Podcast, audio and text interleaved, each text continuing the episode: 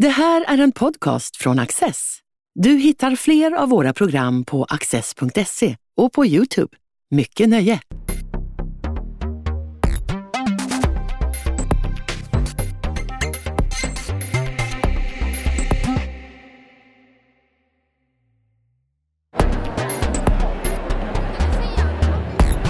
I världens mest sekulära land är Gud ändå ständigt närvarande. Författaren Dan Kohn berättar om det moderna samhällets religiösa rötter och vilka sekulära fenomen som subtilt bygger på en religiös grund. Dan, Gud är död, men Gud är i allt närvarande. Det verkar vara det genomgående temat i din bok. Kan du förklara det där lite? Ja, vad ska vi börja med? Att Gud är död eller Gud är närvarande? Alltså, jag, jag säger ju i boken att det spelar egentligen ingen roll. Det spelar ingen roll, åtminstone för det jag vill berätta i boken, om um, Gud finns eller inte. Utan eh, det viktiga i sammanhanget är att i, vi människor fungerar på ett visst sätt där vi verkar ha ett behov av att leva som om Gud fanns. Och det tydligaste exemplet på det kan man se i, i, i vår tid, i, i, människor som lever, som själva upplever sig som fullständigt sekulära. Men och som, om du skulle fråga dem om de trodde på Gud så skulle de absolut säga nej. Men så visar det att de tror, de, ja, de har ju bytt ut Gud mot något annat istället. De tror på eh, naturen, vetenskapen, utvecklingen. Och, och det finns bland många radikala rörelser, särskilt i vår tid, precis samma fenomen som man upptäcker i religioner. Man tror på gott och ont, på synd och hur man kan sona sina synder eller till och med arvsynd som man har och hur man förföljer kättare och hur man upphöjer helgon kan man se också tydligt om. Så samma fenomen finns. Men kan du ge exempel på någon sån direkt koppling mellan en, en väldigt högst sekulärt påfund men som har direkt koppling till det religiösa och till gudstron från idag? Ja, jag tycker att eh, om vi, eftersom vi befinner oss där vi befinner oss eh, just nu så tycker jag eh, eh ehm, klimatdebatten, är ett, eller klimatångesten snarare ett väldigt tydligt exempel. Då ska vi bara lägga till att jag var vid Eh, den stora glaciären vid eh, Chamonix i sommar och såg hur isen har smält där otroligt mycket på bara ett par år. Så när jag säger detta så är det inte därför att jag vill förneka att, att, eh, att klimatet förändras eller att isarna smälter. Det är inte det det handlar om, utan det handlar om hur tydligt i människor som har den här rädslan, hur de uttrycker sig på exakt samma sätt som man i äldre tider har uttryckt sig när det gäller alltså olika sådana här eh, undergångsrörelser som har funnits som har tagit religiösa uttryck. När man tror på, när man säger att vi har bara 12 år på oss, man sätter upp alltså ett datum för jordens snara undergång.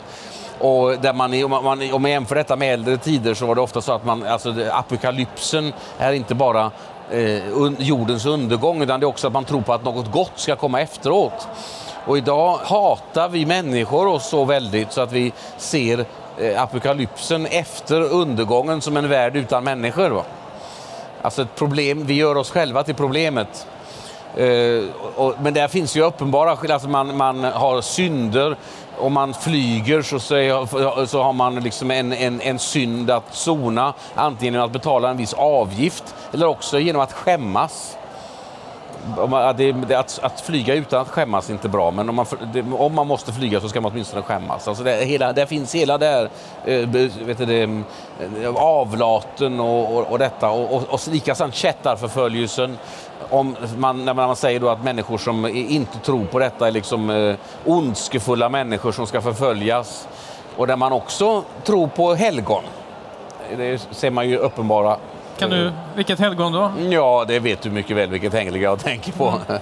Jag har en gammal grammofonskiva hemma i min källare. Jag samlar ju på gamla grammofonskivor. Jag har en skiva som jag lyssnade på så sent som igår kväll som heter Finns det någon som heter Greta? Ja.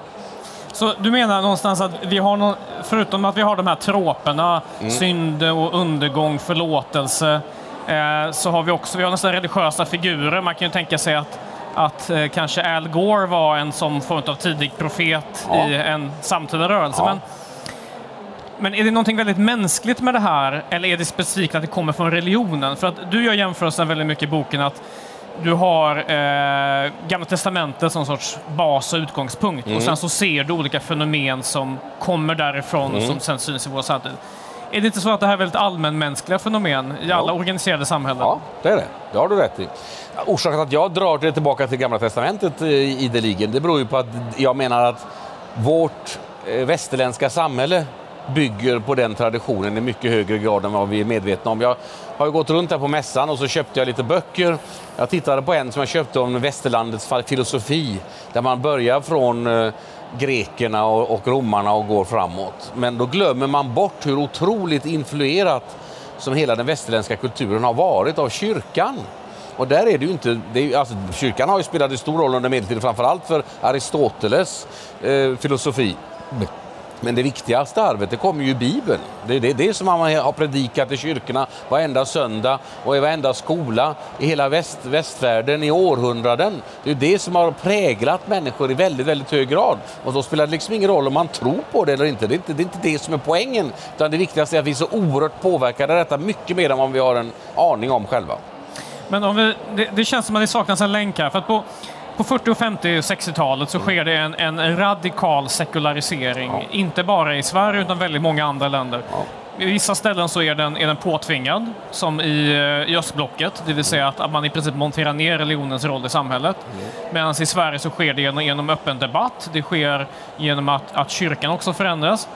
Men hur kan sekulära människor av idag, hur kan unga som sitter med Instagram eh, och liksom smarta telefoner, de har ingen direkt relation med så att säga, förkrigstidens religion. Hur, hur överbrygger man det där? Hur, hur menar du att det har gått därifrån till idag? Ja, man, man ser ju just som jag säger där, att man ser ju alltså att de uppträder på samma sätt fast de inte har vuxit upp i det här religiösa. Det är nästan så att man tycker att människor, ju längre från religionen de är, ju mera religiösa är de. Eh, det finns exempel, eh, man man säger om, om Södermalm i Stockholm, i Sveriges mest religiösa stadsdel.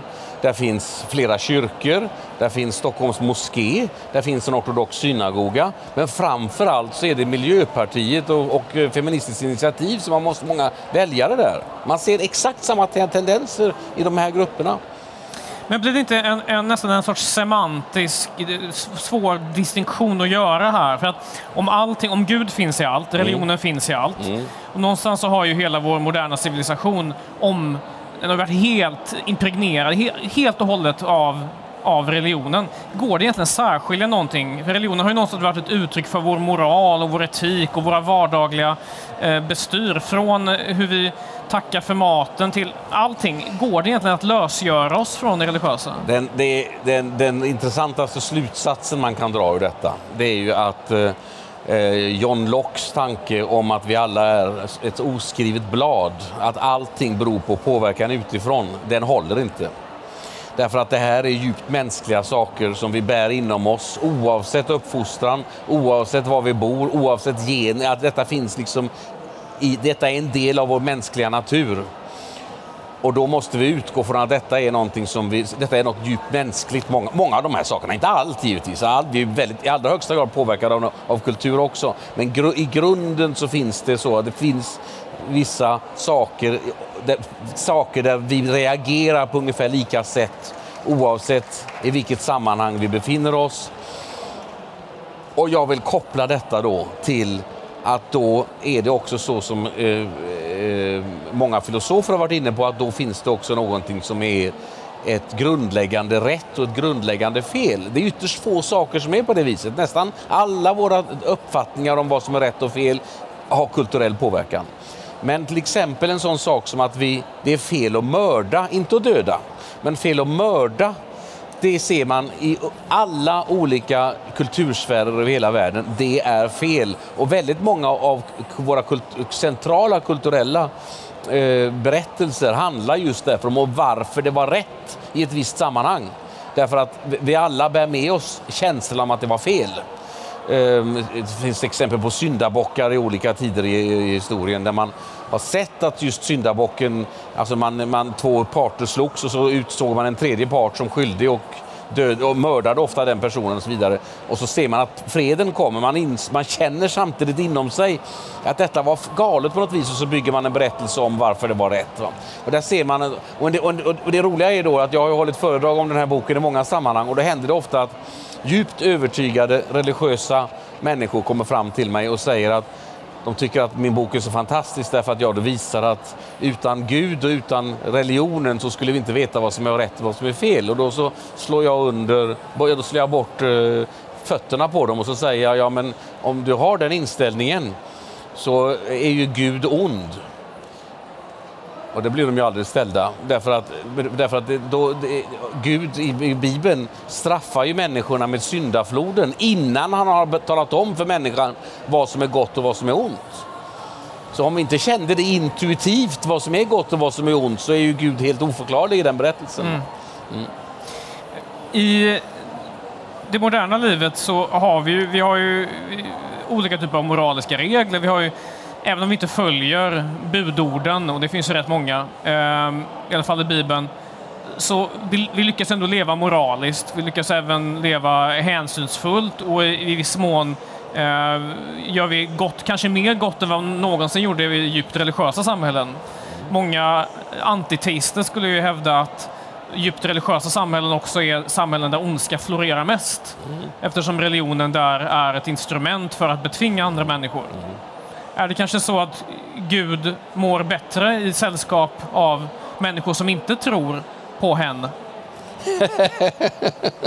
ja, Francis Hutcheson var präst. Eh, han var kalvinistisk präst. Han var också professor i filosofi vid universitetet i Glasgow.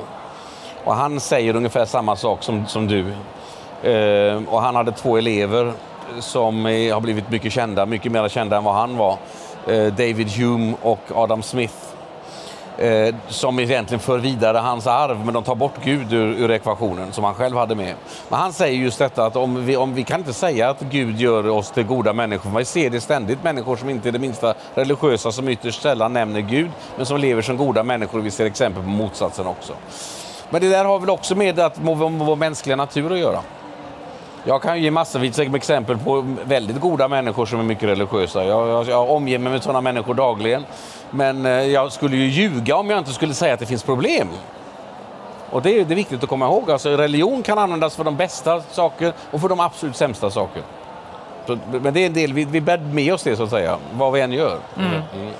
Men ändå så ser du hela du ser eh, de, de religiösa dragen hela tiden, men du, du ser också att det finns ett problem med att det finns fullt av Gud mm. i det ateistiska samhället. Mm. Men utan en närvarande Gud, i alla fall i människornas vardag, så blir det en sorts religion utan gränser. Det vill säga att vi, vi du kan inte få syndernas förlåtelse i ett pseudoreligiöst samhälle för att du har ingen urkund. Du kan, alltså du kan inte luta dig mot någonting.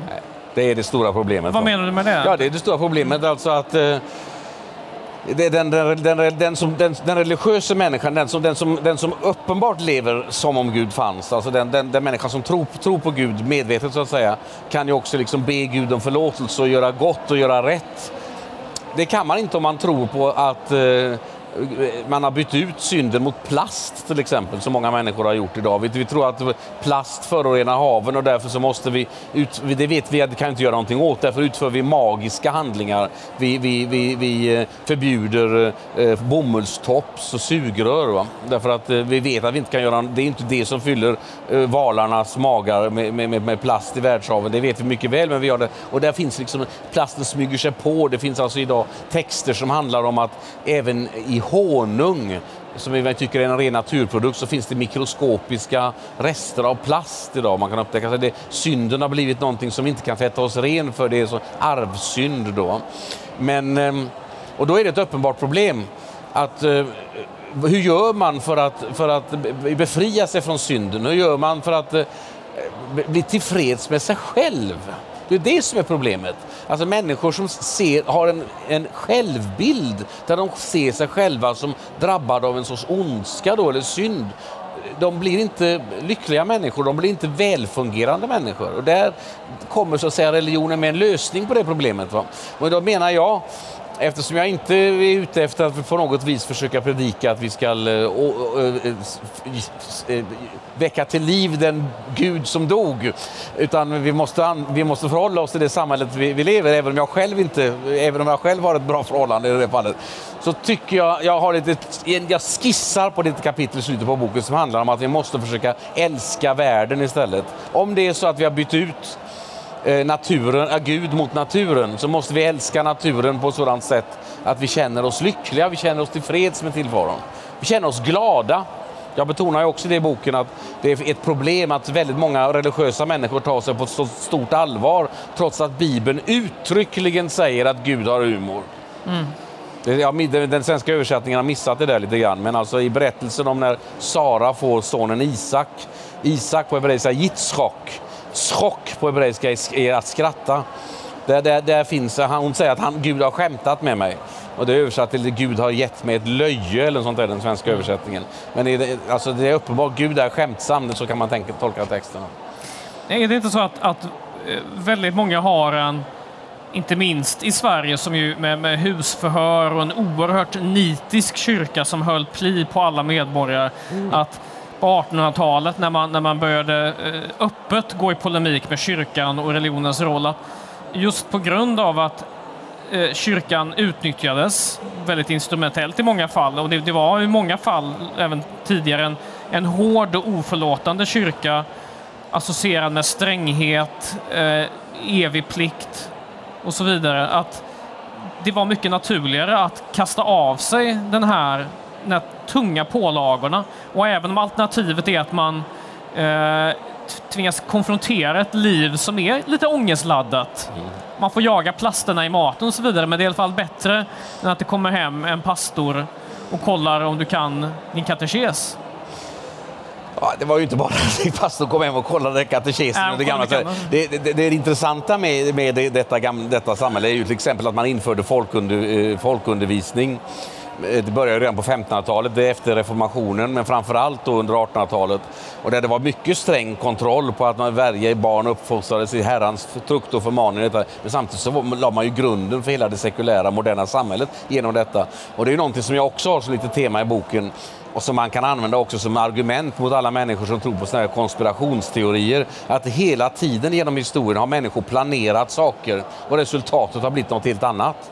Det går inte att förutbilda. Alltså, när Martin Luther eh, och eh, eh, de svenska reformatorerna, Laurentius Petrus och Laus Petrus, och de, liksom försökte betona att man alla skulle lära sig att läsa var det för att de skulle lära sig Bibeln. Men när de väl hade lärt sig att läsa så kunde de läsa allt möjligt annat också. Så, det, så där kan man säga att Gud att kristendomen avskaffade sig själv kan man säga genom, genom detta. Och, ehm, Ja, jag, jo, jag håller ju med dig. Vi har, lever ett ganska gott samhälle idag. Mm. Alltså de, de, de, problem som vi tar upp och som vi älskar att diskutera fram och tillbaka och som vi skall diskutera fram och tillbaka, det är ju ändå ganska obetydliga problem i jämförelse med historien. Vi har alltid en massa problem på agendan, men om man jämför det med hur tidigare generationer snarare har diskuterat hur ska vi överleva till morgondagen så har vi ju väldigt mm. väl förspänt. Du, du är inne på den här uh, idén om att kristendomen sådde fröet till sin egen undergång. Och här, här går du... Eh, du tar upp Nietzsche som en person som tar upp den här frågan. Mm. Eh, och han är ju så frustrerad att han, han angriper moralen för att han är moralisk mm. och han ser att kristendomen är, har varit ett problem så den faktiskt gav upphov till ateismen och sekularismen. Kan, kan du utveckla det där? Ja, alltså, andra har sagt innan Nietzsche att Gud är död det som Nietzsche gör när han säger att Gud är död, det är fortsättningen på den meningen, och vi har dödat honom. Människan har dödat Gud, säger han alltså. Människan har dödat sin egen tro på, på, på, på, på, på Gud, det är det han är ute efter. Va? Och han menar att det är kristendomen som har åstadkommit detta. Och det är kristendomen därför att i forntiden, och han tar exempel på detta, och jag utvecklade med fler exempel också, i, i äldre tider har man alltid trott på en gud som omfattar allt. Det är den guden som beskrivs i Gamla testamentet. Det är den gud som Johannes har i Nya testamentet. Att Gud är allt. Alltså är du och jag Gud, detta bordet är Gud, publik. Allt är en del av, av Guds skapelse och Gud i sig. Och, i det, och då i det fallet, det är ju inte så något man tror på. Det är, vi vet ju att det här bordet står här, eller hur? Utan det är ju något som man vet. Det är något som man, det är, alltså Gud är en beskrivning på tillvaron helt enkelt. Men vad kristendomen gör, säger Nietzsche, det är att man, man, man är inte nöjd med den här guden. Man vill ha en Gud som är god, som är snäll mot människorna. Och då, och då skiljer man ut ondskan från... Alltså detta är ju en Gud som omfattar även ondskan. Va? Man, men man vill då ha en god Gud så sätter man ondskan, kallar man för Satan istället. Och detta finns ju redan tidigare, alltså man har, men, men det har man ändå sett i, äldre tider att Satan var som så underställd Gud, men den blir som en makt för sig själv. Därför att man vill, man vill göra, skapa en, en Gud som är god och förlåtande och snäll och vänlig. Men vad Nietzsche säger att i, i det ögonblicket så gör du också Gud mindre. Och då har du påverkat en process som gör Gud mindre och mindre och mindre tills Gud blir så liten och löjlig så att han får smita ut bakvägen i stort sett för det är ingen så länge som tror på honom. Det är, det är Nietzsches, Nietzsches idé. Um,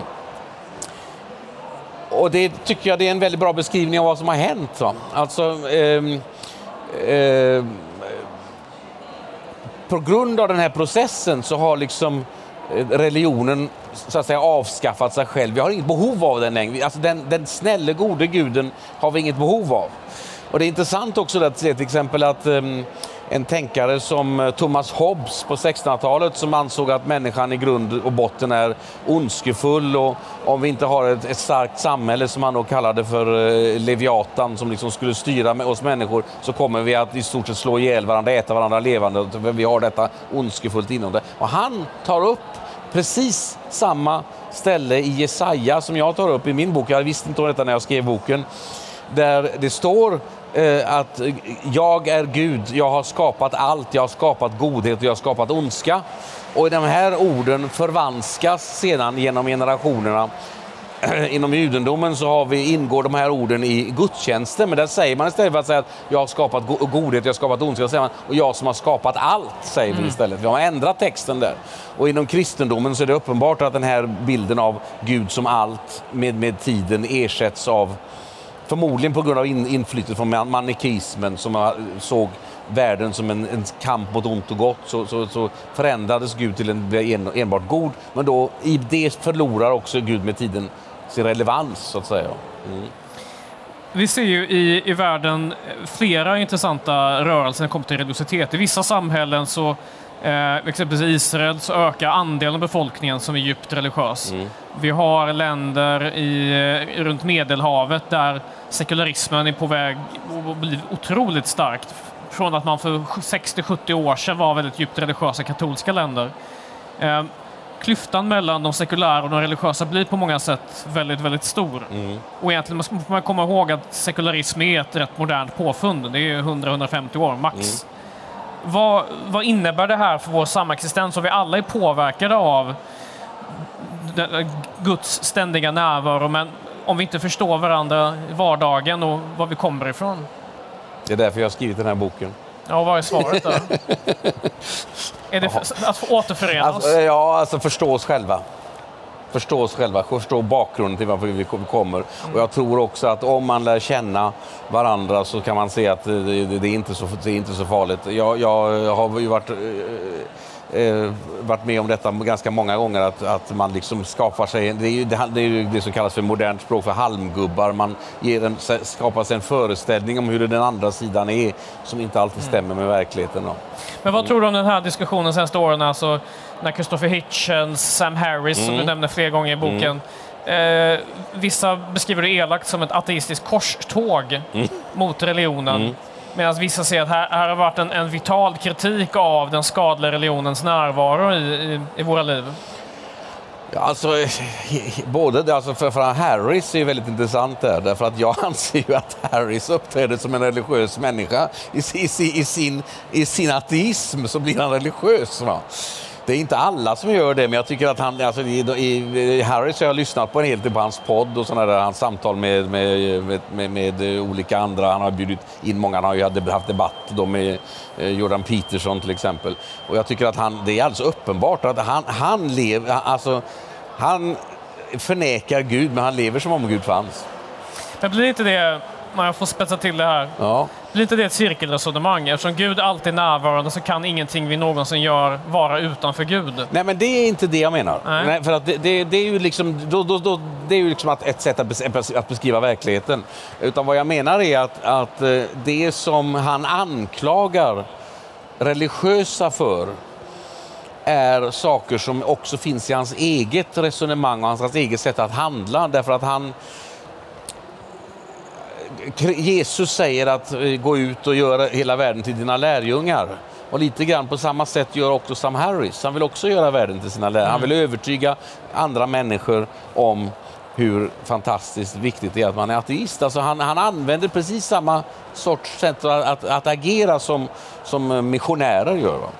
Men finns inte det någonstans i alla politiska rörelser, sociala rörelser, att man vill om, om man tycker att veganism är fantastiskt för hälsan, då vill man att andra också ska vara veganer. Mm. Ja. Och, och då Ja. menar du någonstans Ja, att men man, det- är en, ja, att man har religiöst agerande? Ja, det behöver man väl inte göra. Jag tycker man kan vara, man kan väl vara vegan utan att för den, den saken skulle vara övertygad om att eh, alla ska vara det. det. Det är i alla fall en tanke jag tror.